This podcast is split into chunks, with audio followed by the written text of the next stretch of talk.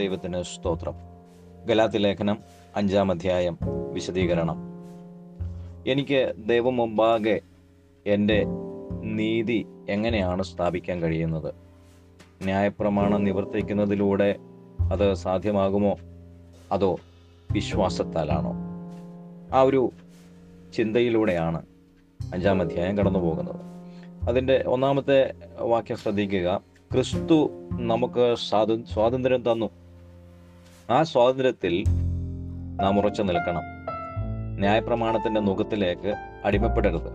അപ്പോസ പ്രവൃത്തി പതിനഞ്ചാം അധ്യായത്തിൽ അതിന് സമാനമായ ഒരു സംഭവം നമുക്ക് കാണുവാൻ കഴിയുന്നുണ്ട്. രണ്ട് മുതലുള്ള വാക്യങ്ങൾ ശ്രദ്ധിക്കുക. ഗലാത്തിർ അഞ്ചിന്റെ രണ്ട് മുതലുള്ള വാക്യങ്ങൾ. ന്യായപ്രമാണ പ്രകാരം പരിച്ഛേദന ഏൽക്കുന്നവൻ നീതീകരിക്കപ്പെടണമെങ്കിൽ മുഴുവൻ ന്യായപ്രമാണവും അനുസരിക്കണം. പ്രവൃത്തികളിലൂടെ നീതീകരണം പ്രാപിക്കുവാൻ ആഗ്രഹിക്കുന്നവർ ക്രിസ്തുവിൽ നിന്ന് വേർപെട്ട് കൃപയിൽ നിന്ന് വീണുപോകുന്നു. അഞ്ചു മുതലുള്ള വാക്യം ശ്രദ്ധിക്കുക. ക്രിസ്തുവിലുള്ള വിശ്വാസത്താൽ നീതി ലഭിക്കും. അതായത് ക്രിസ്തുവിന്റെ നീതി നമുക്ക് ലഭിക്കും. ഇതാണ് യഥാർത്ഥത്തിലുള്ള പ്രത്യാശ എന്ന് പറയുന്നത്. സ്നേഹത്തിലുള്ള വിശ്വാസത്തിന്റെ പ്രവൃത്തികൾക്കാണ് പ്രാധാന്യം. പരിച്ഛേദനയോ സ്നാനമോ ഒന്നുമല്ല നമ്മെ നീതീകരിക്കുന്നതും രക്ഷിക്കുന്നതും. ഏഴ് മുതലുള്ള വാക്യങ്ങൾ ശ്രദ്ധിക്കുക. സത്യത്തിൽ നിന്ന് അകന്നു പോകുവാൻ തക്കവണ്ണം നിങ്ങളെ പ്രേരിപ്പിക്കുന്നത് ദൈവമല്ല. അത് ദൈവത്തിൽ നിന്നുള്ളതുമല്ല. നിങ്ങളുടെ തുടക്കം നന്നായിരുന്നു. ആത്മാവിലായിരുന്നു നിങ്ങൾ ആരംഭിച്ചത്.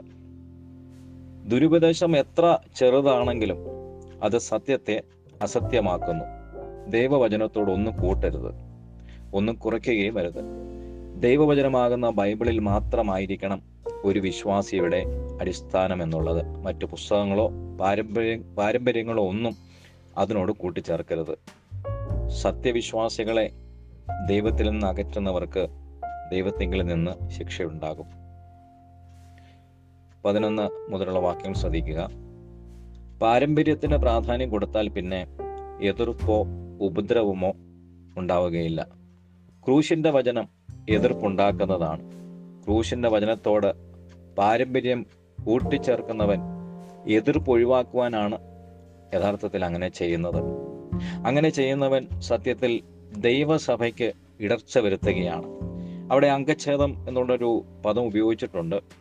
അത് അന്നത്തെ ഗലാത്യ ജാതികളുടെ ഇടയിൽ നിലവിലിരുന്ന ഒരു ആചാരമായിരുന്നു. അവിടുത്തെ ജാതീയ പുരോഹിതന്മാര് അങ്ങനെ ചെയ്യുമായിരുന്നു എന്ന് ഒരു സ്ഥലത്ത് കേൾക്കുവാൻ വായിക്കുവാൻ ഇടയായി തീർന്നിട്ടുണ്ട്. അതുകൊണ്ട് തന്നെയാണ് ഈ പദം അവർക്ക് സുപരിചിതമായതുകൊണ്ടാണ് അംഗഛേദം ചെയ്താൽ കൊള്ളായിരുന്നു എന്ന് ഇവിടെ ഉപയോഗിച്ചിരിക്കുന്നത്. തുടർന്നുള്ള വാക്യങ്ങൾ ശ്രദ്ധിക്കുക. പതിമൂന്ന് മുതലുള്ള വാക്യങ്ങൾ. പതിമൂന്നാം വാക്യം. സ്വാതന്ത്ര്യത്തിനായി വിളിച്ചിരിക്കുന്ന നമുക്ക് ജഡത്തിൽ എന്തും ചെയ്യുവാനുള്ള സ്വാതന്ത്ര്യമല്ല. പിന്നെയോ അത് ക്രിസ്തുവിലുള്ള സ്വാതന്ത്ര്യമാണ്. ന്യായപ്രമാണത്തിൽ നിന്നും അതിനെ പ്രമാണിക്കുന്നതിൽ നിന്നുമുള്ള സ്വാതന്ത്ര്യമാണ്. കാരണം ന്യായപ്രമാണത്തിന് നമ്മെ നീതീകരിക്കുവാൻ കഴിയുകയില്ല. പകരം സ്നേഹത്തിൽ നാം അന്യോന്യം സേവിക്കണം. പതിനാലാം വാക്യം. കൂട്ടുകാരനെ നിന്നെ പോലെ തന്നെ സ്നേഹിക്കണമെന്നുള്ള കൽപ്പനയിൽ ന്യായപ്രമാണം മുഴുവനും അടങ്ങിയിരിക്കുന്നു. യേശു തന്നെ അത് പറഞ്ഞിട്ടുണ്ട്. ലുക്കോസമത്തായി സുവിശേഷങ്ങളൊക്കെ നമുക്കത് കാണുവാൻ കഴിയുന്നുണ്ട്. യേശു പറയുമ്പോൾ അവിടെ ശമരി നല്ല ശമരിക്കാരന്റെ ഒരു ഉപമയും അവിടെ പറഞ്ഞ് ആരാണ് സ്നേഹിതനെന്ന് വ്യക്തമാക്കുന്നുണ്ട്. നീതിമാനായ ഒരുവന് സത്യത്തിൽ നിയമത്തിന്റെ ആവശ്യമില്ല. കാരണം അവൻ ധാർമ്മികത ഉള്ളവനായതുകൊണ്ട് അവന്റെ പ്രവൃത്തികൾ സ്വയമേ നീതിയുള്ളതായിരിക്കും. എന്നാൽ ദുഷ്ടനെ സംബന്ധിച്ചിടത്തോളം അല്ലെങ്കിൽ ഒരു അധാർമികനെ സംബന്ധിച്ചിടത്തോളം അവന് നീതി ചെയ്യുന്നവനല്ല. അതുകൊണ്ട് തന്നെ അവന് നിയമത്തിന്റെ ആവശ്യമുണ്ട്. നാം അന്യോന്യം ദോഷം ചെയ്യരുത്. പതിനാറാം വാക്യം ശ്രദ്ധിക്കുക. ജഡത്തെ അനുസരിച്ച് ജീവിക്കാതിരിക്കണമെങ്കിൽ ആത്മാവിനെ അനുസരിച്ച് നടക്കണം. ദൈവം ആത്മാവാണ് നമ്മുടെ ആത്മാവും ദൈവാത്മാവും തമ്മിലുള്ള കൂട്ടായ്മയിലായിരുന്നു ദൈവം മനുഷ്യനെ സൃഷ്ടിച്ചപ്പോൾ. എന്നാൽ പാപം ചെയ്തപ്പോഴുള്ള ഫലമായി മനുഷ്യന്റെ ആത്മാവ് മരിക്കുകയും അവന് ദൈവവുമായുള്ള ബന്ധം അല്ലെങ്കിൽ കൂട്ടായ്മ നഷ്ടപ്പെടുകയും ചെയ്തു. തൽഫലമായി മനുഷ്യനിലെ ജഡം പ്രബലപ്പെട്ടു. തുടർന്ന് മനുഷ്യർ ജഡത്തെ അനുസരിച്ച് അതിന്റെ മോഹങ്ങൾക്കനുസരിച്ച് ജീവിക്കുവാൻ തുടങ്ങി. മനുഷ്യന് ആത്മീക ആഗ്രഹങ്ങൾ ഇല്ലാതായതിനാൽ ആത്മാവായ ദൈവവുമായി ബന്ധപ്പെടുവാൻ കഴിയാതെയായി. അതുകൊണ്ടാണ് യേശു ശമരിയാസ്ത്രീയോട് പറഞ്ഞപ്പോൾ യോഹനാന്റെ സുവിശേഷം നാലാം അധ്യായം ഇരുപത്തിനാലാം വാക്യത്തിലുണ്ട് ദൈവം ആത്മാവാകുന്നു. അവനെ നമസ്കരിക്കുന്നവർ ആത്മാവിലും സത്യത്തിലും നമസ്കരിക്കണമെന്ന് പറഞ്ഞത്. മാത്രമല്ല നിക്കോദിമോസിനോട് യേശു സംസാരിക്കുമ്പോൾ യോഹനാന്റെ സുവിശേഷം മൂന്നാം അധ്യായം മൂന്നാമത്തെ വാക്യങ്ങൾ തുടങ്ങി നമുക്ക് നമുക്കിങ്ങനെ കാണുവാൻ കഴിയുന്നുണ്ട്. യേശു അവനോട് പറഞ്ഞു നീ പുതുതായിട്ട് ജനിക്കണം. അതായത് ഉയരത്തിൽ നിന്ന് ആത്മാവിൽ ജനിക്കണം. ഒരുവൻ ക്രിസ്തുവിൽ വിശ്വസിക്കുമ്പോൾ അവൻ ആത്മാവിൽ ജനിക്കുന്നു. എന്നാൽ പ്രാകൃത മനുഷ്യന് ഇത് മനസ്സിലാക്കുവാൻ കഴിയത്തില്ല. അവർക്ക് അത് ഇങ്ങനെയുള്ള ചിന്തകളെ പഠിപ്പിക്കലുകളൊക്കെ ബുദ്ധിമോശമായിട്ട് മാത്രമേ തോന്നത്തുള്ളൂ. എന്നാൽ ദൈവം നമ്മെ അതായത് ഗലാത്യ സഭയിലെ വിശ്വാസികളോട് പറയണം നമ്മെ ദൈവം ആത്മാവിൽ ജീവിപ്പിച്ചിരിക്കുന്നു. പതിനേഴ് പതിനെട്ട് വാക്യങ്ങൾ ശ്രദ്ധിക്കുക. ആത്മാവിൽ ജീവിക്കപ്പെട്ടവന് ആത്മാവിന്റെ മനസ്സാണ്. അവന്റെ ചിന്തകൾ ആത്മീകമാണ്. ജഡത്തിലുള്ളതല്ല. നേരത്തെ ജഡത്തിന്റെ ചിന്തകളുമായി ജീവിച്ചിരുന്നവർ ആത്മാവിൽ ജീവിക്കപ്പെട്ടപ്പോൾ ആത്മാവിനുള്ള ചിന്തകളിലാണ് ജീവിക്കുന്നത്. ഈ രണ്ട് ചിന്തകളും അതായത് ജഡത്തിന്റെയും ആത്മാവിന്റെയും ചിന്തകൾ തമ്മിൽ ചേരാതെ വണ്ണം അത് വിപരീ വിപരീത വിപരീതമാണ്. എന്നാൽ ഒരുവന്റെ ജീവിതം ആത്മാവിനാൽ നിയന്ത്രിക്കപ്പെടുന്നുവെങ്കിൽ അവൻ ആത്മ മനസ്സുള്ളവനാണ് അവൻ ആത്മാവാകുന്ന ദൈവത്തെക്കുറിച്ചും ആത്മീക കാര്യങ്ങളെക്കുറിച്ചുമായിരിക്കും എപ്പോഴും ചിന്തിച്ചു കൊണ്ടിരിക്കുന്നത് അവന്റെ മനസ്സിൽ ആത്മഫലമായ സന്തോഷവും സമാധാനവും ഒക്കെ ഉണ്ടായിരിക്കും. എന്നാൽ ആത്മാവിനെ അനുസരിച്ച് നടക്കുവാൻ തയ്യാറാകുന്നില്ലെങ്കിൽ ജഡത്തിന്റെ പ്രവൃത്തികളായിരിക്കും അവനിൽ വെളിപ്പെട്ടു വരുന്നത്. ക്രിസ്തുവിനൊപ്പം തങ്ങളുടെ ജഡത്തിന്റെ മോഹങ്ങളെ ക്രൂശിച്ചതാണെന്ന് എപ്പോഴും നാം ഓർത്തുകൊണ്ടിരിക്കണം. റോമലേഖനം ആറാം അധ്യായത്തിന്റെ ആറാമത്തെയും പതിനൊന്നാമത്തെയും വാക്യത്തിൽ അത് നമുക്ക് കാണുവാനും കഴിയും. നാം എപ്പോഴും അത് ഓർത്തുകൊണ്ടിരിക്കണം. നാം ഒരിക്കൽ നമ്മെ തന്നെ ക്രിസ്തുവിനൊപ്പം ക്രൂശിച്ചതാണ്. നമ്മുടെ ജഡമോഹങ്ങളെ ക്രിസ്തുവിനൊപ്പം ക്രൂശിൽ നാം കത്തറച്ചതാണ് തറച്ചതാണ് എന്നുള്ള ചിന്ത എപ്പോഴും നമ്മെ ഭരിക്കണം.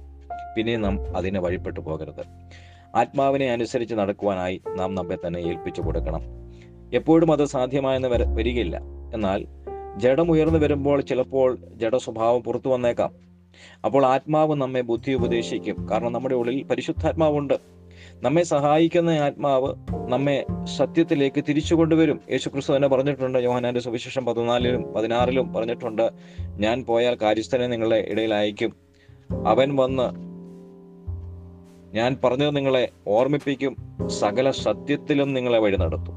അപ്പോൾ പരിശുദ്ധാത്മാവ് വീണ്ടും ജനിച്ച ഒരു വ്യക്തിയെ ബുദ്ധി ഉപദേശിച്ച് നടത്തിക്കൊണ്ടിരിക്കും.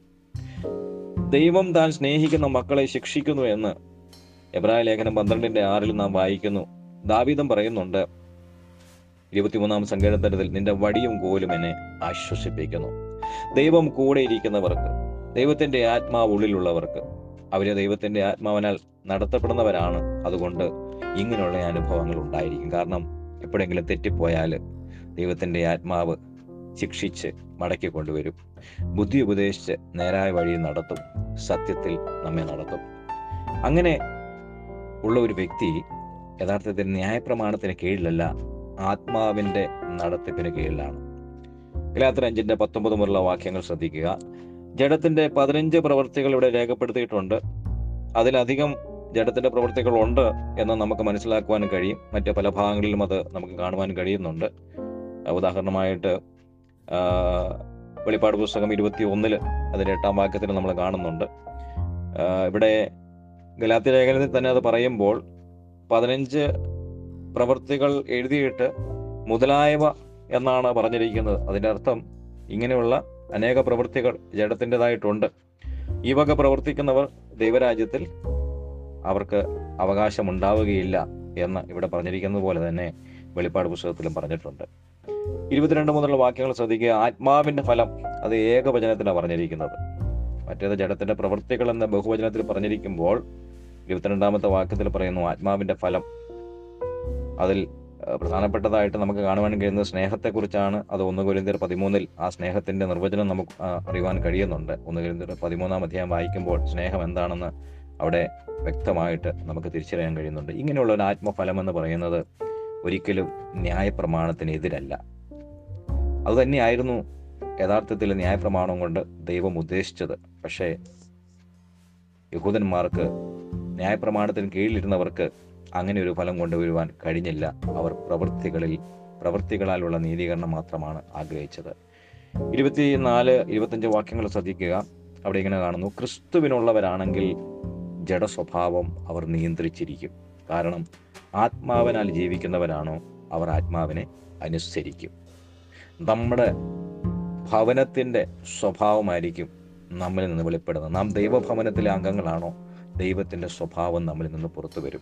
അതിന് നാം ശ്രദ്ധ കൊടുക്കും. കാരണം നമ്മുടെ ഭവനത്തിന്റെ മാനം കാത്തു സൂക്ഷിക്കേണ്ട ഉത്തരവാദിത്വം നമുക്കുണ്ട്. നമ്മുടെ ഉള്ളിലുള്ളത് ദൈവത്തിന്റെ ബീജമാണെങ്കിൽ ദൈവത്തിന്റെ വചനമാണെങ്കിൽ ആ വചനത്തിനനുസരിച്ച് വേണം നമ്മളിൽ നിന്ന് ഫലം പുറപ്പെടുവാൻ. അത് നാം ശ്രദ്ധിക്കും അങ്ങനെ തന്നെ ആയിത്തീരുവാൻ നാം ശ്രമിക്കുകയും ചെയ്യും. ഇരുപത്തിയാറാം വാക്യം ഇങ്ങനെ പറഞ്ഞ് അവസാനിപ്പിക്കുന്നു. ഓരോരുത്തൻ വൃഥാഭിമാനികളാകരുത്. സ്വന്തം പ്രയത്നത്തിൽ ഞാൻ ഇങ്ങനെ ചെയ്തപ്പോൾ എനിക്ക് അങ്ങനെ ഉണ്ടായി. എന്റെ കൂടെ ഇത്ര പേരുണ്ട്. ഇങ്ങനെയുള്ള മാനുഷികമായ എന്താ പറയുന്നത്? മാനുഷികമായിട്ടുള്ള കാര്യങ്ങൾ പറഞ്ഞ് സ്വയം പുകഴരുത്. ദൈവത്തിൽ ആശ്രയിക്കുക. ദൈവത്തിന് സർവമഹത്വം കൊടുക്കുക. അങ്ങനെ അഞ്ചാമത്തെ അധ്യായം ഇവിടെ അവസാനിപ്പിക്കുമ്പോൾ നമുക്ക് പറയുവാൻ കഴിയണം ഞാൻ ആത്മാവിനാൽ ജീവിപ്പിക്കപ്പെട്ടവനാണ്. ഞാനിപ്പോൾ ജഡത്തെയല്ല ആത്മാവിനെ അനുസരിച്ചാണ് നടക്കുന്നത്. എന്നിൽ ദൈവത്തിന്റെ സ്വഭാവമുണ്ട്.